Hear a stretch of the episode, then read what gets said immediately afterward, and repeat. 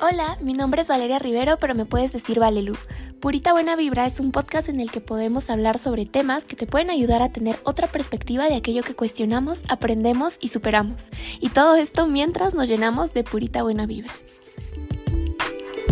Hola, hola, Amix, ¿cómo estás?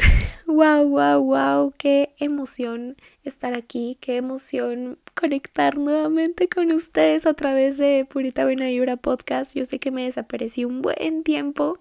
No voy a darles excusas. ¿Para qué? ¿Para qué? No, no, no, no.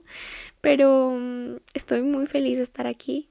Estoy muy feliz de darme este tiempito de grabar. En realidad yo no tenía pensado grabar el día de hoy. Simplemente fue que tuve una cena conmigo misma preciosa y me recargó tanto de energía que dije pues hoy, ya sea la hora que sea, voy a grabar el episodio del podcast y pues aquí estoy. Tenía pensado hablarles un poquito acerca de este tema, de aprender a estar sola, que creo que es algo que lo he tenido muy presente estos últimos meses y, y pues la verdad siento que hoy que tuve, después de mucho tiempo, una cita conmigo misma, dije, no, pues, o sea, ya me siento lista de hablar de esto porque siento que he cerrado ese ciclo donde otra vez vuelvo a conectar conmigo, donde otra vez vuelvo a disfrutar de mi propia compañía, a sentir que, pues, estoy sola, pero no me siento sola. Ha sido tan bonito que dije, quiero aprovechar esta energía para poder compartirles esto. Hoy día, increíblemente el universo, yo el universo, pero siento que me ha enviado esa fuerza superior, lo que sea, eh, muchas señales, ¿sabes? Recibí un mensaje muy bonito por la mañana de una Amix que, que me decía cosas bonitas así de la nada y fue tan lindo, o sea, y fue justo en un momento en el que lo necesitaba. Eh, también conocí a, a, unos Amix también, donde fuimos a hacer una grabación para un curso que tenían y no sé, y luego también fui al salón con mi mejor amiga y luego fui a trabajar y pues luego tuve esta cena conmigo misma y fue como, wow, o sea, creo que si uno no se detiene por un momento a agradecer por lo que está viviendo en ese momento, no se da cuenta de lo valioso que es. Yo sí quería que este día no pase desapercibido, así que dije, no, no, no, ya para cerrar este círculo tengo que grabar este episodio. Y el día de hoy me encantaría hablarles sobre este tema de aprender a estar solas y pues a la par contarles un poquito de de qué ha sido de mi vida, ¿no? O sea, para que en los siguientes episodios no sea como, ay, me olvidé de contarles eso, ay, ¿verdad? Y esto pasó hace tiempo, sino más bien ya acá todo el merequetengue de golpe, junto con algunos aprendizajes, algunas cositas que reflexioné, sumado con eso para que pues nos pongamos a la orden, o sea, a la orden no, para que nos pongamos como al ruedo, en sintonía, ¿me entienden? Entonces, eh, vamos con eso, ¿les parece? Pues justo este tema surgió mucho porque estos últimos meses he sentido tanto, tanto la presencia de mis redes de apoyo que cabe resaltar que hace varios meses yo sentía que no tenía eso, o sea, bueno, literalmente no tenía redes de apoyo. Y yo dije como, wow, o sea, toda mi vida he creído que sí, pero cuando pasó un evento canónico en mi vida hace unos meses, me di cuenta que, que, no, o sea, que no lo había fortalecido como tal. Y pasó que mi psicólogo me dijo, necesito que te apoyes en tus amigos, en tu familia, que crees y fortalezcas esas redes de apoyo que son tan importantes para que no afrontes esto sola. Y yo me tomé muy en serio, me tomé muy en serio eso porque pues obviamente entiendo el propósito de lo que me dijo mi psicólogo, ¿no? De que tienes que como que sostenerte de algo, ¿sabes? O sea, como que alguien te sostenga la mano y te diga como, wow, eh, aquí estoy, ¿no? Y entiendo ese punto, pero yo sí me fui al extremo, o sea, yo salí de que había, yo ahí voy, que conocí amigos, que me presentaban, que ahí estaba y que les metía conversación y que les contaba mi vida entera para fortalecer los lazos, ¿me entienden? Y me lo tomé bien en serio. Y, me da mucha risa porque sí funcionó. De verdad, o sea, yo les cuento que antes de que pasara todo este evento canónico, vamos a llamarlo así, ¿ok? Evento canónico. Antes de que pasara todo eso, justo creo que fue, fueron como dos, tres semanas antes de todo esto, conocí a quien hoy es mi mejor amiga. O sea, les estoy hablando que mi mejor amiga es alguien que conozco hace tres meses y me parece tan increíble porque llegó a mi vida justo en el momento preciso. Y fue como que la vida me la puso en el camino para que ella fuese también parte de ese sustento que necesitaba. O sea, no sé, las cosas se acomodaron muy bien. Eh, me relacioné full con, con Dani, con mi amiga, pero también conocí otros amigos más, donde ya dejó de ser una amistad superficial, sino pues pasó a ser una amistad profunda, con conversaciones interesantes, conversaciones que pues realmente te hacen sentir como, oye, puedo confiar en ti, puedo contarte cuando no estoy bien, puedo confiar en ti en diferentes aspectos, contándote mi vida. Y, y fue tan bonito en verdad. Y pues como les decía, estaba mucho en esa energía de, claro, sí, plancito que hay, ahí voy. Y para afuera, y para afuera, y salir, y callejear, ¿no? Y salir a rumbear a veces, porque ustedes saben que yo no soy mucho de salir de rumba, o sea, yo soy señora plancitos de tías, así, más tranqui, ¿ok? Pero estos últimos meses he salido más que en toda mi vida, creo. Y pues he estado en eso, ¿no? Como distrayéndome. Y de una u otra forma como me lo tomé tan en serio, es como si yo estuviese parchando todas las emociones y sentimientos que yo tenía con cosas que hacer con los demás. Y no me di el tiempo para estar yo, permitirme sentir, botarlo todo y conectar conmigo, ¿no? Entonces estaba mucho con esa energía para afuera, energía para los amigos, para la familia, que para las salidas, para, para todo, todo para los demás, como para evitar, ¿no? En mi inconsciente yo me imagino, para evitar ese, esa soledad, ¿no? Esos momentos conmigo misma donde suelen ser incómodos. Porque cuando tú estás pasando por un duelo, cuando estás pasando por algo, es incómodo quedarte sola porque sabes que se pueden venir momentos tristes, ¿no? Momentos ya pero de bajón, de bajón, o sea, donde te sientes solo de verdad, donde no puedes evitar llorar, donde te sientes vulnerable. Así estés solo, te sientes vulnerable, ¿verdad? Entonces es como que yo estaba tratando de parchar todo eso con mi energía para afuera y esa energía para adentro se fue debilitando muchísimo. Dejé de tener citas conmigo misma, dejé no mis hábitos como tal, pero sí dejé aquellos hábitos que me permitían conectar conmigo. Por ejemplo, sí, seguía yendo a terapia, por supuesto, pero dejé de meditar, de escribir, dejé de grabar el podcast y esto es pues una de las grandes prácticas que a mí me permite conectar primero conmigo misma y luego con ustedes. Lo dejé de hacer justo porque tenía miedo de lo que podía encontrarme en esa soledad.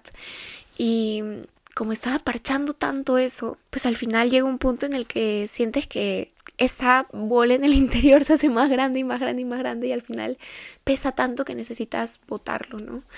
Y por eso mm, estas últimas semanas he estado buscando volver a conectar conmigo, volver a tener estos espacios conmigo misma donde justo pueda estar sola sin sentirme sola. Y pues aquí estamos, eh, tratando de, retomar un poco eso y conseguir ese equilibrio, ¿no? O sea, entender que si bien es muy importante fortalecer nuestras redes de apoyo, estar para los amigos, eh, apoyarnos de ellos y nosotros también apoyarlos, también es importante apoyarnos a nosotros, o sea, pues obviamente necesitamos de repente un hombro en quien apoyarnos, pero siempre creo que tenemos que estar nosotros también para nosotros, ¿sabes? O sea, ser nuestros propios amigos y decir, oye, ya, vamos a conversar, o sea, estemos aquí, mi momento más esquizofrénico, ¿no? Pero estemos aquí, disfrutemos de este momento solo nosotros y pues ya, si hay que votarlo, pues se vota, si hay que, no sé, escribir, lo escribimos y nos desahogamos, ¿no? O sea, tener esos espacios es muy importante y eso es como lo primero con lo que me gustaría iniciar. Y justo con, con todo esto de las amistades, yo no sé si se acuerdan, no sé si se acuerdan, Amix, pero yo en anteriores episodios yo les he dicho que yo me he sentido por mucho tiempo sola, o sea, como que no tenía amigos y no puedo creer cómo es el universo o esta fuerza mayor, esta fuerza divina tan increíble que mm, yo este año de verdad manifesté amistades, amistades significativas. De hecho, si ustedes van a mi perfil de Instagram, hay una publicación donde yo puse por un 2023 y ahí hay otros slides, es un, es un carrusel, ¿ok? Y en los otros slides ahí yo manifiesto, muestro un poco acerca, uy, ¿qué fue con mi voz? bueno, les decía que en este carrusel les muestro un poco acerca de mis propósitos para este año y justo ahí está tener amistades significativas, no tener lazos de amistades reales y increíblemente, pues uno no, no puede esperar que las cosas sucedan porque sí, o sea, como que, ay universo, ya te pedí esto, por favorcito me lo das, ¿ok? no, no, no, o sea, por supuesto yo me puse manos a la obra, yo salí muchísimo de mi zona de confort para hablarle a gente, acercarme a gente, amigos, a gente que yo sigo de repente, ¿no? Que están un poquito en este medio y hablarles y comentarles y, y fue mucho salir de mi zona de confort, de verdad, porque ustedes me ven así súper extrovertida, que ya la la y así. Así soy cuando de repente tengo a alguien a mi lado que me conoce, ¿no? Y ahí es como que esa persona que está a mi lado me da confianza, pero cuando estoy yo sola, uy, no, no, no, no, o sea, a mí me da, me da nervios, de verdad. Entonces, me ha incomodado mucho para que esas cosas puedan suceder, para que yo pueda conocer amigos, para que pueda abrirme una amistad con ellos, porque yo suelo ser un poco desconfiada con mis temas personales, o sea, no lo, no lo cuento mucho, incluso de por sí ustedes dirán, no, o sea, Valelu no expone mucho su vida sentimental, sus amigos, no sé, no es porque, ay, las redes o, ay, no, mi privacidad, o sea, obviamente tiene mucho que ver, pero mi personalidad también es así, o sea, mi familia, a mi familia tampoco sabe, o sea, yo no les chismeo esas cosas a mi familia y es, son mis personas más cercanas, ¿no? Pero yo también soy bien reservada con esas cosas con ellos, entonces es, es más como de mi personalidad y pues ha sido mucho incomodarme, ¿no? El poder contarle a mis amigos algunas cosas y también dar mi granito de arena para que esa relación con, con esos amigos se pueda fortalecer y les debo decir que pues sí, ha rendido frutos eh, como les digo, o sea, si tú vas a querer algo, le has pedido algo al universo, pues también es patitas para que las tengo, ¿no? Para que las traigo, tienes que tú también moverte y poner de tu parte, ¿no? Incomodarte para que esas cosas puedan suceder. Y pues la verdad estoy muy orgullosa de que ahora puedo decir, wow, o sea, tengo amigos. Suena muy triste, yo sé. Y con todo esto...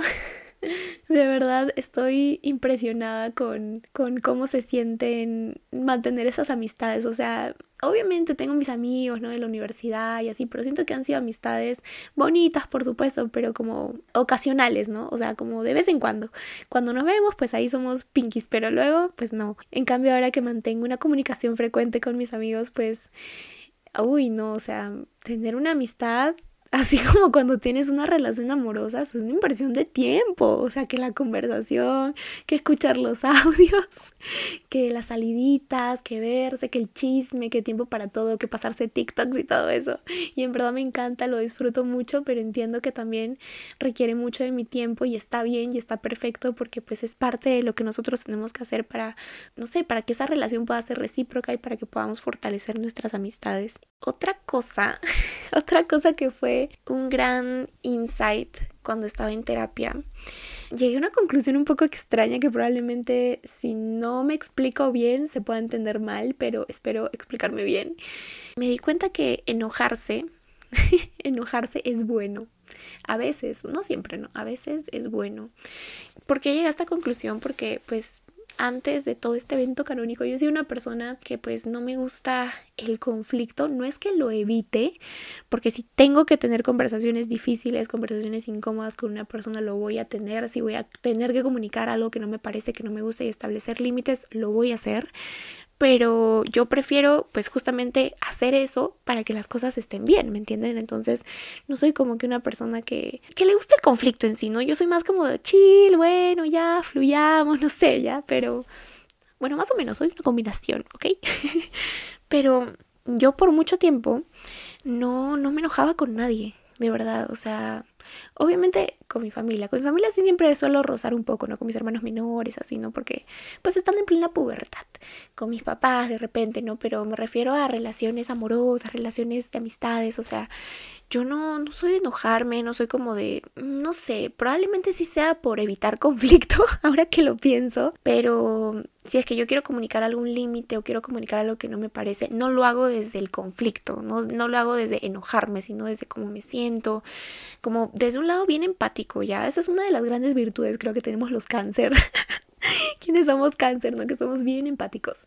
Nos ponemos fácilmente en el lugar de la otra persona. Entonces yo siempre lo comunico desde ahí, ¿no? Y a veces ese mensaje suele llegar bastante suave, no suele llegar como que mm, no con el impacto y la fuerza que, que debería llegarse, ¿no? Por lo mismo de la empatía. Y cuando entendí que cuando yo, por ejemplo, que estuve en una relación súper sana, o sea, que de verdad sin peleas, sin conflictos, y yo dije, no, pues es que increíble, ¿no? Obviamente, yo disfrutaba mucho esa tranquilidad, por supuesto, porque pues entre caos y tranquilidad, uno siempre prefiere esa tranquilidad. Pero, ¿saben cuál fue el insight que me llegó. Y yo no quiero que esto les sirva para justificar sus enojos, ¿ok? No, no, no, no. Vamos primero a reflexionar un poco. Y es que yo me di cuenta que como todo esto que viví era tan estable, tan tranquilo, yo no necesitaba buscar soporte, buscar apoyo de amigos, porque como esta persona ocupaba ese rol y siempre estaba bien con esa persona y todo iba súper bien, em, no necesitaba buscar no, no necesitaba encontrar ese apoyo en otras personas porque ya lo tenía ahí. Y por eso fue que cuando pasó el evento canónico, pues ahí yo me di cuenta que, que, pues como se me había ido esa persona, ya no tenía, o sea, no tenía ese apoyo porque nunca lo busqué y nunca fue necesario para mí en esos momentos. Y, y ahí yo dije, es que claro, si nosotros hubiésemos tenido de repente algunas discusiones, hubiésemos tenido de repente algún intercambio de ideas, no sé, no algo, no algo, algo aunque sea, pues yo obviamente hubiese buscado compartir ese malestar o compartir una siguiente opinión o de repente contarle eso a un amigo, a una amiga pero como nunca pasaba eso, pues no tenía la necesidad de buscar ese apoyo en otro lado.